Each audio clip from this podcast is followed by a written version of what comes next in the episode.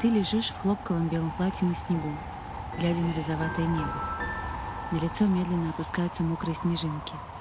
Они горячие и приятно согревают лицо.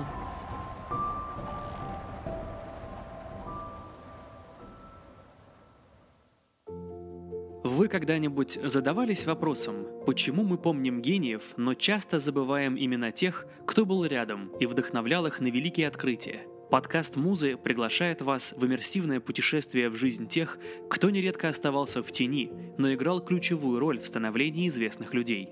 Каждый выпуск – это отдельная история, посвященная одной музе великого человека и их взаимоотношениям. Мы не будем до самого последнего момента раскрывать имена героев, чтобы вы могли увидеть мир их глазами и ощутить, что они чувствовали. Приготовьтесь прожить жизнь музы одного из величайших писателей и романистов XIX века. Ты получаешь редкое письмо от мужа. Твоя тоска по нему нестерпима. От каждого письма веет старческим холодом, пробирающим до глубины души. Нет сил писать письма, нет сил жить врознь. Ты уговаривала его приехать в Москву, но, как обычно, эта идея вводит его в выступление — Слова на бумаге грозно отдаются криком в твоей голове. «Москва, самоубийство для меня. Но раз ты так хочешь, я приеду». Ты уже не хочешь и готова терпеть разлуку, лишь бы не причинять ему боль. Сегодня гостят чудесные Масловы, Лиза Алсуфьева, Стахович и Горбунов. Играть на фортепиано не приходится. Какой бессмысленный вечер. Ты давно не молилась.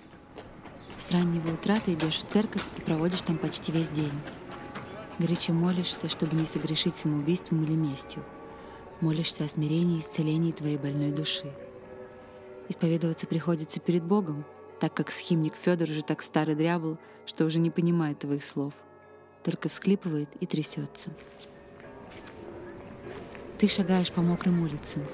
Сегодня холодно, но снега мало. Пересекаешь площадь, как к тебе подскакивает цыганка. «Любит тебя блондин, да не смеет», — говорит она.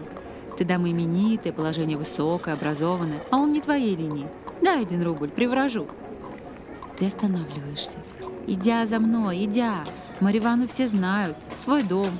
Привражу, будет любить как муж. На мгновение ты решаешься взять у нее приворот, но ловишь себя на этой жуткой мысли. Со страхом ты бежишь прочь через площадь. Приезжает муж. Вы со слезами бросаетесь обнимать друг друга — ты держишь его в объятиях, пылко целуешь и обещаешь служить, беречь и делать все для его счастья. Вы хорошо разговариваете. Спокойный и ласковый вечер.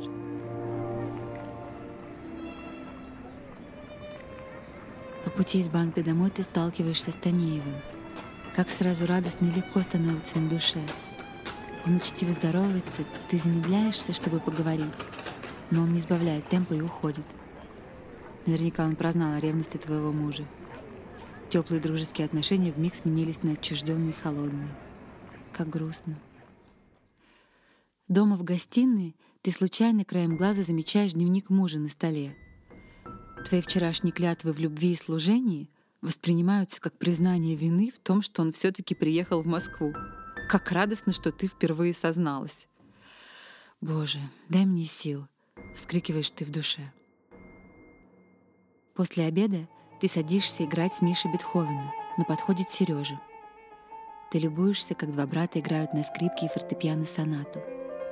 Хоть бы они не бросили музыку, познали бы столько радости и утешения в жизни. Глубокая ночь. Ты сидишь у распахнутого окна. Морозный ветер теребит волосы, но ты не можешь выглядывать на улицу. Руки трясутся, глаза красные, голова раскалывается — Заснуть ты не можешь. Андрюша с Мишей ушли с мальчишками караулить привидения в доме Хилковой на Арбате и до сих пор не вернулись. От волнения тебе тяжело дышать. Мальчишки возвращаются к восьми утра. Ты укладываешь их, а сама засыпаешь ненадолго у подоконника. Полдень. Ты устраиваешь выговор сыновьям. «Разве можно вот так?» — кричишь ты со слезами. Мальчики присмирели — ты замечаешь проходящего по коридору мужа. «Скажи им что-нибудь. Нельзя же всю ночь пропадать». Муж подходит к тебе и молча протягивает корректуры. «Поправишь — хорошо. и уходит к себе. Ты весь оставшийся день переписываешь для него и правишь. Снова гости. У тебя нет сил к ним выйти. Страшная невралгия. Ты лежишь в кровати. В темной спальне вдруг зажигается люстра. Вдалеке что-то есть. Ты встаешь с кровати, пересекаешь спальню, но она длинная, вытянутая и узкая. Теперь больше похожа на залу. В конце у стены под огромной люстрой стоит фортепиано. Ты узнаешь спину Танеева. Он играет. Ох, как он играет! У тебя перехватывает дыхание, и тут ты замечаешь, у него на коленях сидит Ванечка. Ты видишь сзади только его золотые кудрявые пряди его белую курточку. Как прекрасно, как радостно. Ты просыпаешься. «Ваня!» — зовешь ты. Муж вздрагивает и замирает. Его лицо опущено. Ты чувствуешь, как по щекам текут слезы. Муж запирает окно и, угрюмо засопев, уходит. Из гостиной все еще доносятся веселые голоса. Много домашних дел. Сходить в банк по денежным вопросам детей, купить подарки детям, внукам, невесткам, гувернантке. Дома читаешь биографию Бетховена, играешь на фортепиано. Вечером муж читает тебе и Соне Мамоновой разборы новых французских пьес.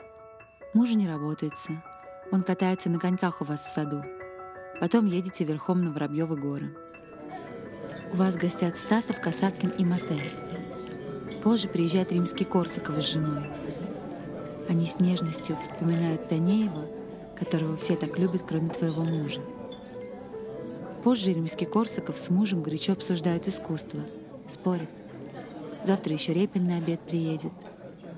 Ты устаешь от постоянного общения. Сегодня день правок — Муж все время читает про Кавказ. Ему нравится. У Саши нарыв в ухе. Бедная. Маша и Коля уехали. Миша уехал в Малый театр смотреть «Борцы». Муж просится обратно в деревню, уговаривает тебя поехать с ним. Таня едет в Петербург. Знаешь, там опера Вагнера будет, намекаешь ты. Совсем с ума сошла со своей музыкой, злится муж. Ради нее, конечно, готова отправиться куда угодно. Глупость какая. А я предложила отправиться со мной домой, бубнит он. Домой не выдерживаешь ты. А сейчас ты где, по-твоему, находишься? Где, по-твоему, живут твои дети? «Раз так, оставайся здесь!» — кричит он. «У тебя есть музыка, я тебе не нужен. Для меня убийство жить в Москве. Пожалуйста, отпусти меня в деревню и тогда езжай куда хочешь». Как я могу отпустить или не отпустить? Тебе никогда не требовалось мое разрешение. У меня никогда не было власти над тобой. Кричишь ты, и он хлопает дверью кабинета. Муж во дворе чистит каток. Целый день он молчалив и пишет письма. Наверняка жалуется друзьям на тебя. Саша выздоровела, слава богу. Мальчики в театре.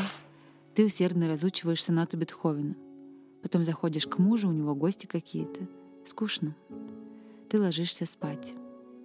Мужу не здоровится, но он рвется в деревню. Снова болит желудок и печень. Переработал наверняка.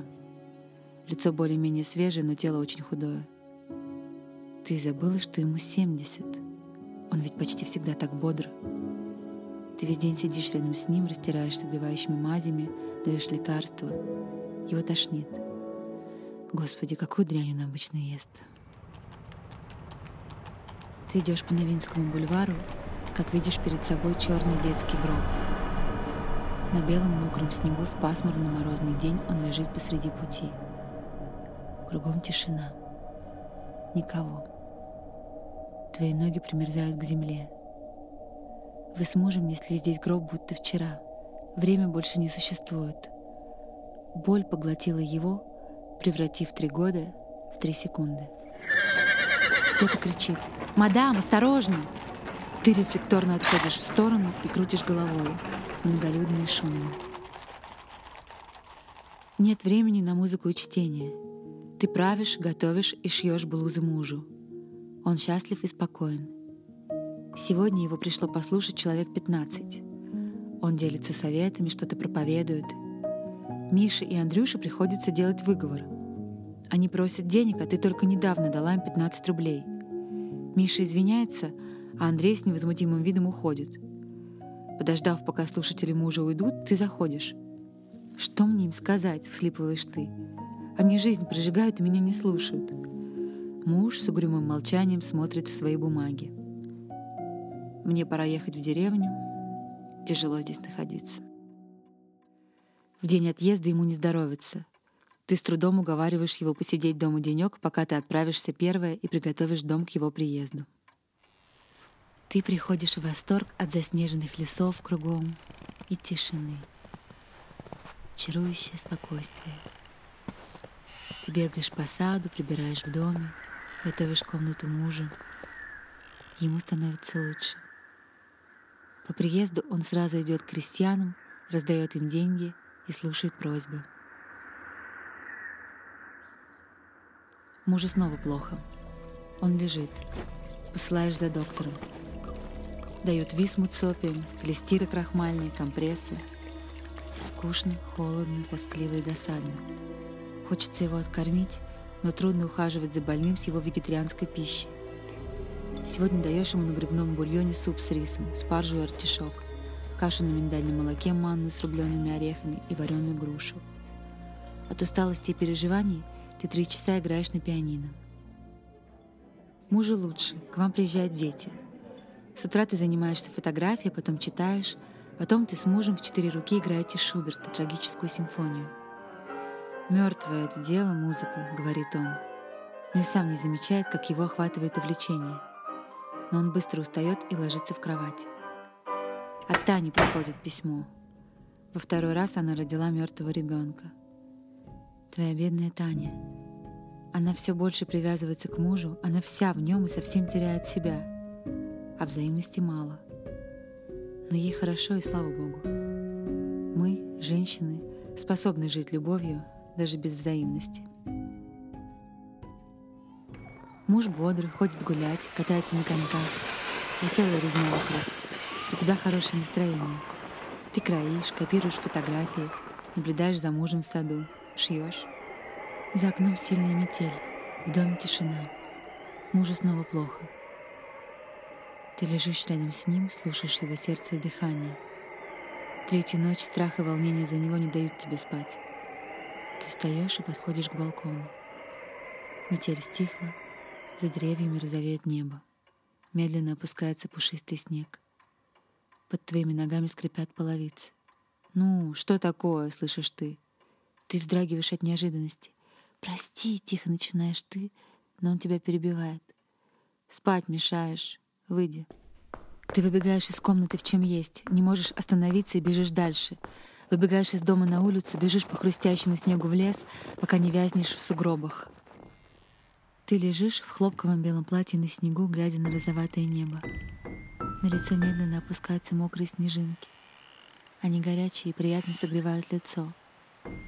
Вдруг ты чувствуешь странный запах. Что это? Он омерзителен, вызывает тошнотворное ощущение. Не может быть. Ты поворачиваешь голову. Кажется, это запах земли. Нет. От шороха ты приподнимаешься. Ты видишь мальчика. Его фигура пробегает среди деревьев. «Ваня!» — с трудом произносишь ты. Он бежит мимо тебя, радостно подбрасывая снег. Запах накатывает на тебя снова. Трупный запах. От ужаса ты закрываешь рот руками и сжимаешься. Из тебя вырывается мучительный стон. Ты поднимаешь голову. Вани нет. Конечно, нет. Но запах не исчезает. Нет, нет, здесь только сосны, снег и сосны. Ты не можешь больше сдерживаться, давишься слезами, трясешься от страха и воешь в ладони, крепко прижав их к рту.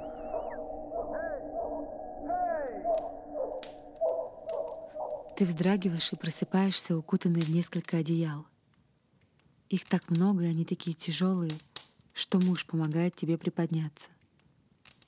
Он сидит на кровати и молча смотрит на тебя грустными и недовольными глазами. Протягивает тебе горячую воду с мятой. Мокрое грязное платье валяется на полу. «Смерти моей хочешь?» — тихо спрашивает он. Ты отчаянно мотаешь головой. Он забирает у тебя чашку с мятой, вздыхает. «Как ты себя?» Начинаешь ты, но он поднимает руку, чтобы ты молчала. «Я нашел тебя в снегу. Мне сначала показалось, что ты замерзла насмерть. Ты застыла, а потом пригляделся и понял, что ты дрожишь. Звала Ваню даже не заметил, как я взял тебя на руки и понес. А потом потеряла сознание. Глухо рассказывает он. У тебя по щекам текут слезы, ты молча слушаешь. Муж поправляет одеяло, укутывает тебя плотнее и обнимает. Ты тихо плачешь в его объятиях, а он слегка покачивается из стороны в сторону, словно убаюкивая тебя. Ты несколько дней лежишь в постели. Мужа видишь по вечерам. Он заходит тебя проведать. Потом перестает. Дети говорят, он много работает. За окном изредка блестит снег в лучах пробивающегося солнца. Вскоре ты решаешь немного пройтись и приготовить что-нибудь. Ты выходишь в гостиную — никого. Входят Маша и доктор Бертенсон. При виде тебя они замирают. Ты удивленно смотришь на обоих. «Доктор? Почему вы здесь?» Ты сидишь у постели мужа. У него боль в печени, кишечнике, воспаление левого легкого и жар. Те несколько дней, что дети говорили, будто он работает, он болел. И ему становится хуже. Ты целуешь его руку и молишься. Вся твоя жизнь в нем. А он умирает. Ты отгоняешь детей от отца. Доктор Бертенсен оставляет для тебя предписание. Избегать всякого утомления. Запрещается верховая езда и подъемы. Ложиться в постель раздетым. Кушать три раза в день. Пить молоко с кофе не менее четырех стаканов в день. Молоко, если пить отдельно, то с солью. Ванну одну в две недели в 28 градусов с заранее разведенным мылом. В промежутке времени между ваннами делать обтирание тела из мыльного спирта пополам с одеколоном. В случае надобности сердечных средств по осмотрению врача непременно давать. В случае сильной нервной боли принимать обладки от боли. Если врач найдет нужным при указанном режиме дать хинин, то препятствовать нельзя. Ты целуешь его в лоб и спрашиваешь, «Тебе трудно?» «Нет», — отвечает он, — «спокойно». Ты не отходишь от него, он ремлет и стонет. «Соня!» — вдруг зовет он. Ты наклоняешься к нему и крепко сжимаешь руку. «Я здесь». Ты мне снилась. Я видел тебя во сне. Ты хорошо спишь? Ты киваешь. Ты поела? Ты с улыбкой киваешь. Конечно, любовь моя. Не волнуйся. Ты нежно смотришь на его лицо, седую бороду, худые руки, словно в глубине души зреет паника, что однажды ты забудешь его. Но это неправда. Подобного не случится никогда. Пасмурное утро. Ты смахиваешь снег с перил лестницы, заходишь в дом. Около шести утра, но дети не спят, и ты не спишь. Ты идешь по дому, впереди голоса. Кажется, ребята опять все разом зашли в его комнату, думаешь ты. К тебе выходит Саша. «Мама!» — резко произносит она. Надо же, у нашей дерзкой Саши впервые нет слов, чтобы высказаться. Ты с улыбкой ждешь обычного недовольства от дочери, но она угрюмо молчит. Ты шагаешь дальше, но она преграждает тебе путь. «Саша!» — с надрывом произносишь ты. Тут подходят Андрюша, Миша и Илья. Ты пытаешься прорваться к комнате мужа, но дети тебя хватают и тащат на крыльцо. Со слезами ты пытаешься вырваться. «Лёва!» — кричишь ты. «Лёва! Пустите меня!» Ты сидишь на крыльце в окружении детей. Твое имя — Софья Берс. Ты — жена великого русского писателя-романиста. Слезы уже не текут. Сколько прошло времени? Неужели они кончились? Сейчас ты сделаешь глубокий вдох, встанешь с холодного крыльца, пересечешь комнаты и простишься с мужем, Львом Толстым. Совместная жизнь длиной в 48 лет обрывается в это серое утро. Странное ощущение. Ты будто умерла, но почему-то все еще здесь, в Ясной Поляне. в кругу детей и внуков. Ты делаешь глубокий вдох и встаешь с холодного крыльца.